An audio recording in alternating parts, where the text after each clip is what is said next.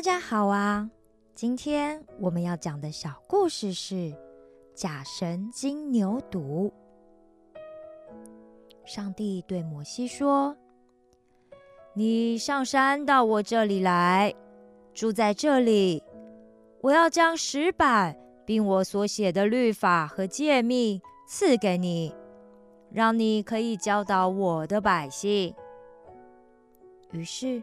摩西就做好了上山的准备，并且他还把众长老们都找了来，还特别吩咐他们说：“你们在这里等着，等到我们再回来，有亚伦、户尔跟你们同在。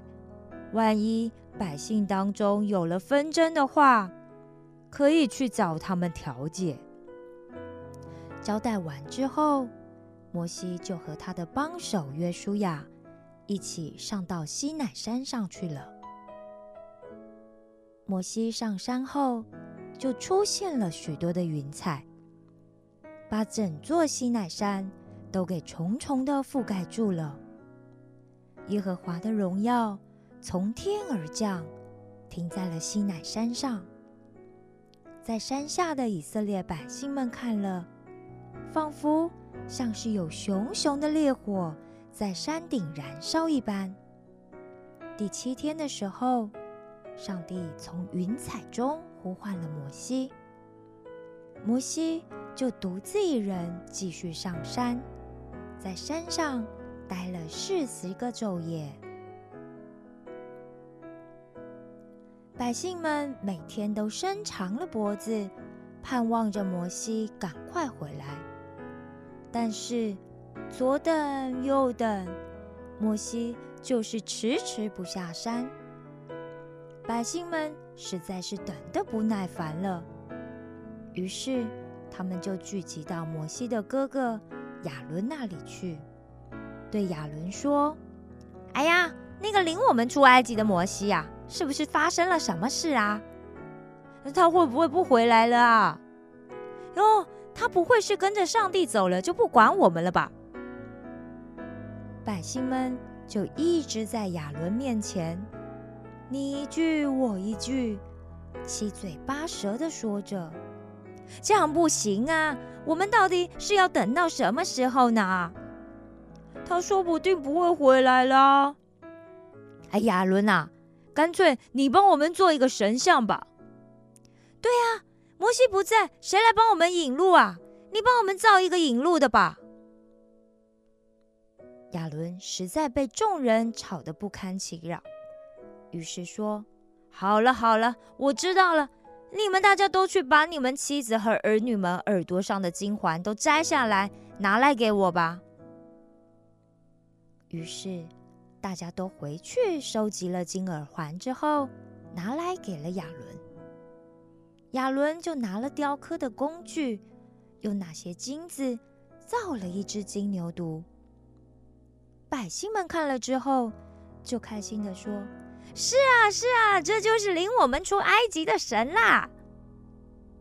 亚伦看见百姓们都开心，就在那个假神金牛犊前筑了一座坛，并且向所有的人宣告说：“明天。”所有的人都要来上上帝守节。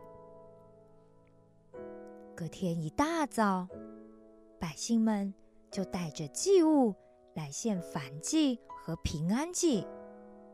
不仅如此，他们还坐下来吃吃喝喝，放纵的狂欢了起来。而在此时的山上。上帝跟摩西交代完一切后，就转换成愤怒却又克制的语气对摩西说：“你快下去吧，因为那些百姓，就是你从埃及地领出来的，已经完全的败坏了。他们不仅偏离了我所吩咐的道，还为自己铸了一只金牛犊，向他下拜献祭。”我看这些百姓真是应着景象的百姓，他们已经不再圣洁了，他们不再是我的百姓了。我要将他们灭绝，让你的后裔成为大国。”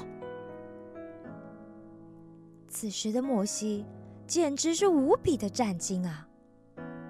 他向上帝恳切的求情说：“充满慈爱、怜悯和宽容的上帝呀，请你息怒，请你纪念你和亚伯拉罕、以撒、以色列的约定。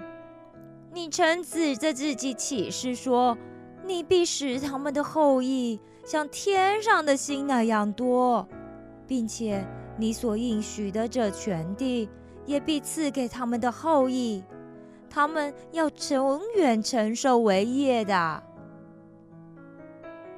于是，摩西就赶紧带着上帝写在两块石板上的十条诫命，匆匆忙忙的下山了。约书亚远远的。就听见了有百姓们在喊叫的声音，就跟摩西说：“我们的营里好像有打仗的声音啊！”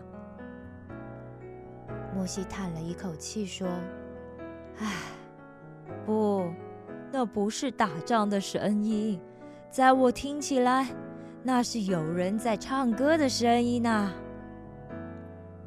当摩西越走进营地，他就越看得清楚。以色列的百姓们不仅都在那唱歌、高声喊叫，还围绕着一只闪闪发亮的金牛犊，在那里欢呼跳舞呢。摩西气急败坏，愤怒的把手上那两块上帝所写的法板给摔下了山。